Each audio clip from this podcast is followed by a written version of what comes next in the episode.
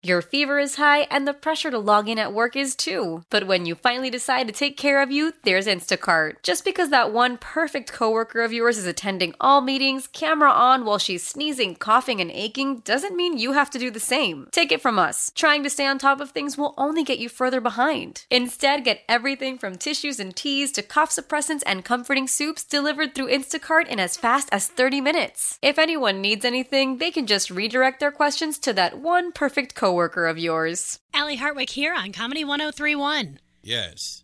Hello. Hello, that's Jon Lovitz that we're talking to this morning. Jon, Hello. welcome to Comedy 1031. Thank you. And welcome to Denver. You got here yesterday afternoon. Correct Mundo. So, Jon Lovitz, we all know you from the many movies you were in, your work on SNL, and you're one of those comedians that kind of transitioned almost backwards in that you started with acting and then went into stand-up comedy. Yeah. And so what what prompted that that move? Well, I was 46 and the movie roles were drying up. So I just said, you know what? I've always wanted to be a stand up, and I, I never had the uh, courage to start because I would get up on stage and my heart would be pounding in my chest. And uh, I used to do uh, Woody Allen and Lenny Bruce's uh, comedy routines at, at my uh, college dorm. We had a, a what was it, like a talent night. Anyone could do anything, so that's what I did. And um, so then I, I went to UC Irvine. So then I thought, well, I'll I'll be a stand-up. So after I graduated, I took this workshop for stand-ups. Well, the guy teaching it said they weren't hiring stand-ups for sitcoms.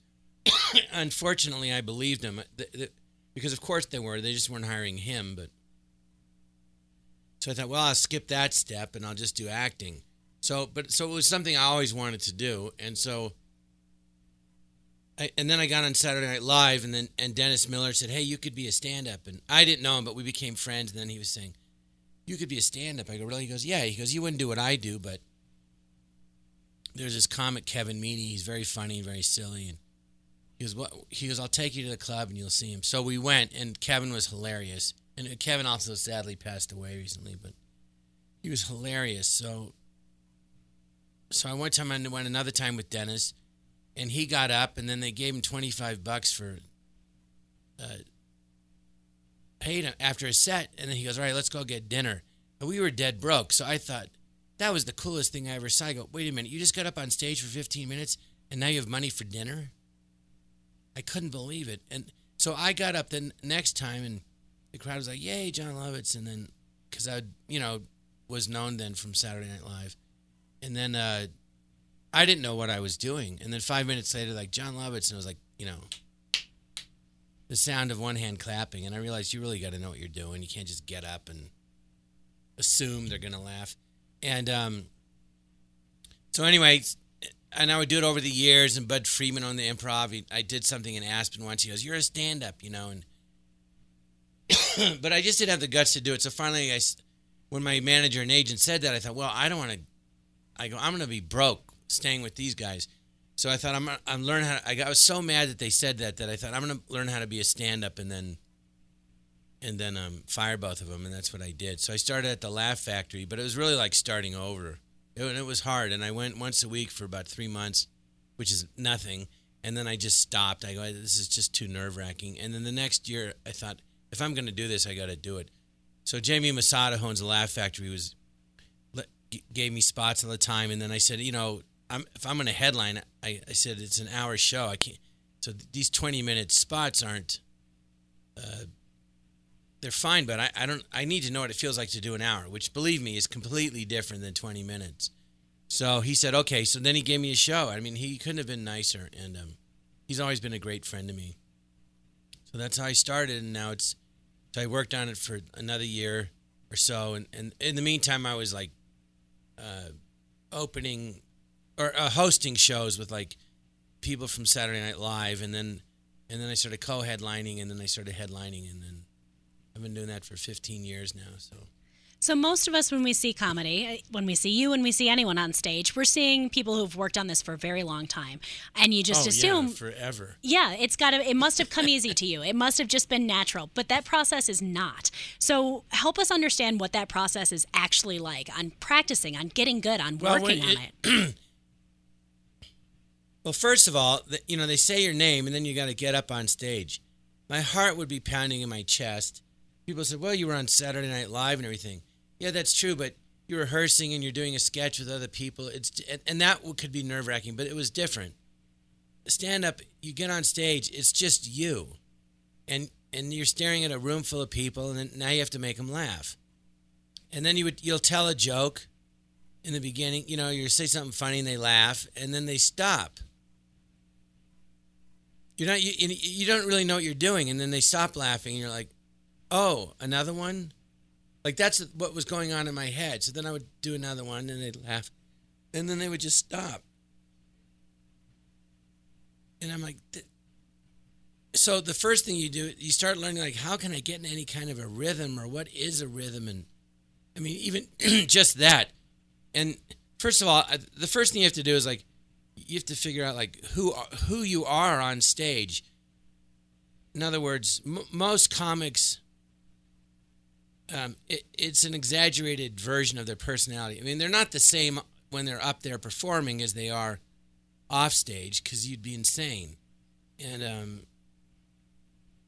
you, so you got to go, well, am I going to be do like a character or me or what's I don't know. You have to figure it out, you know. And so I, for me, I'd already been, you know, performing for years. So I thought, well, what, what am I? Who am I on stage? Because at first you start you've never done it. So at first you start. You've noticed the beginning comics. They'll, they're trying to talk like they're like what they think a stand-up sounds like. It's like a stereotype of a stand-up, and they talk real fast and loud, and they're kind of covering uh, themselves. They rush because you know they don't want to give the audience a chance to not laugh, and anyway, they don't. There's just starting, and that's what they, everyone does. I did that and then I thought, well, I sound, I don't sound like me. So then I realized uh, I'm going to talk like I do on talk shows because I would go on talk shows and you'd have to tell the, uh, the host of you know, David Letterman show or whoever it was.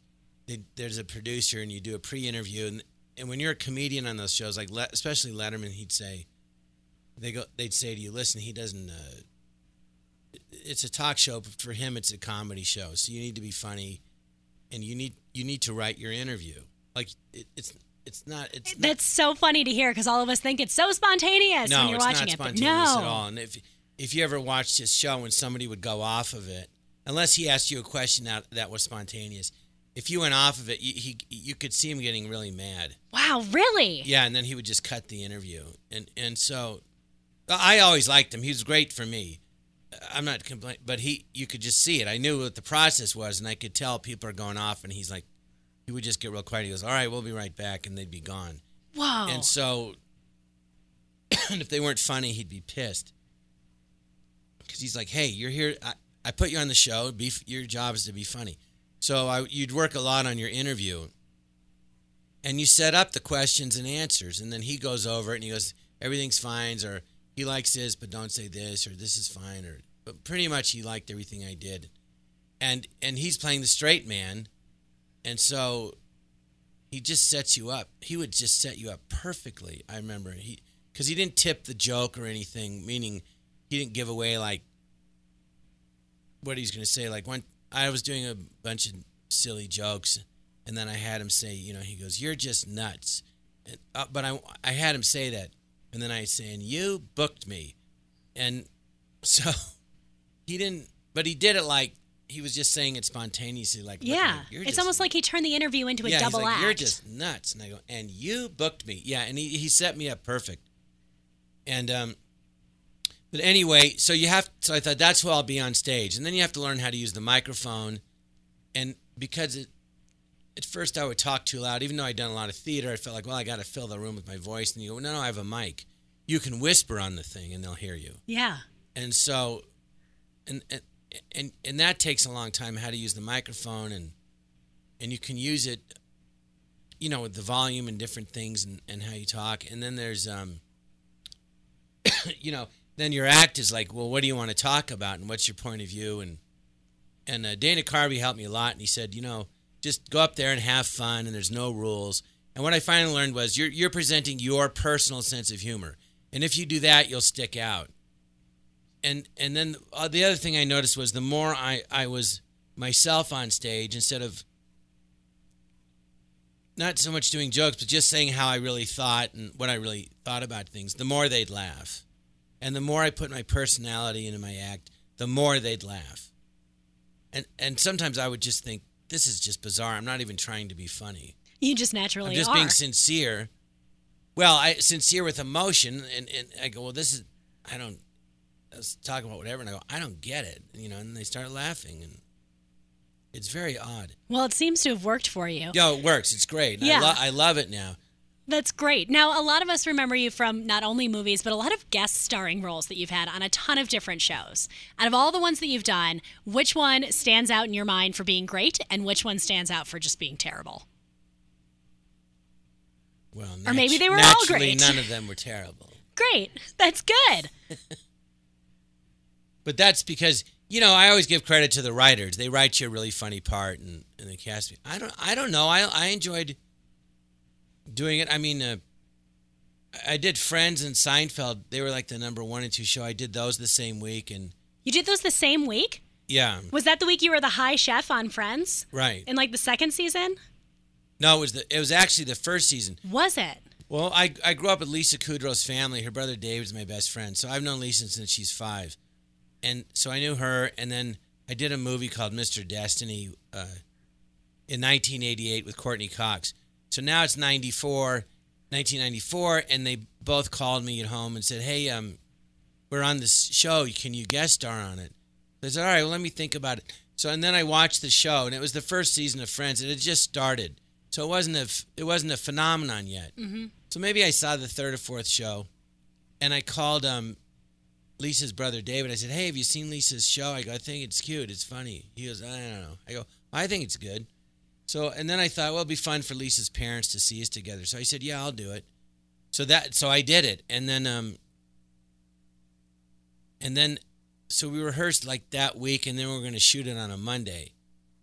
And and on Sunday, the day before, Larry David called me and asked me to be on Seinfeld th- that week. And I said, Well, I'm doing Friends. He goes, Well, all right. I go, I, am sh- shooting it Monday or Tuesday, so I can't start till later. He goes, All right, that's all right. I said, Okay, yeah, that'd be fun. And he told me the part, and it was really funny. So uh, he said, Oh, it's a guy that he finds out he has cancer, and everyone's nice to him. And then he finds out he doesn't have cancer, but he decides not to tell anyone because he likes everyone being nice to him. So I said, "Well, that's the sickest, funniest thing I ever heard. Yeah, I'll do that."